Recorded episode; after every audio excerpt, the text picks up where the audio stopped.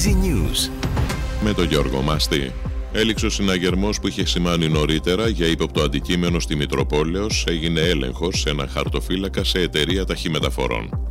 Κανονικά διεξάγονται τα δρομολόγια των πλοίων από το λιμάνι του Πειραιά και του Λαβρίου.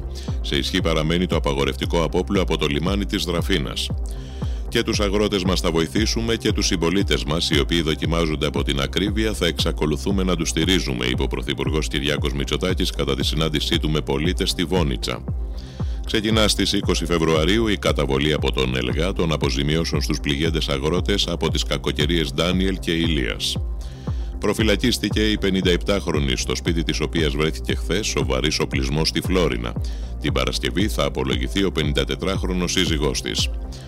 Στην Κίνα εκτελέστηκαν ένας άνδρας και η σύντροφός του που είχαν καταδικαστεί για τη δολοφονία των δύο μικρών παιδιών του άνδρα, πετώντας τα από ένα παράθυρο του 15ου ορόφου.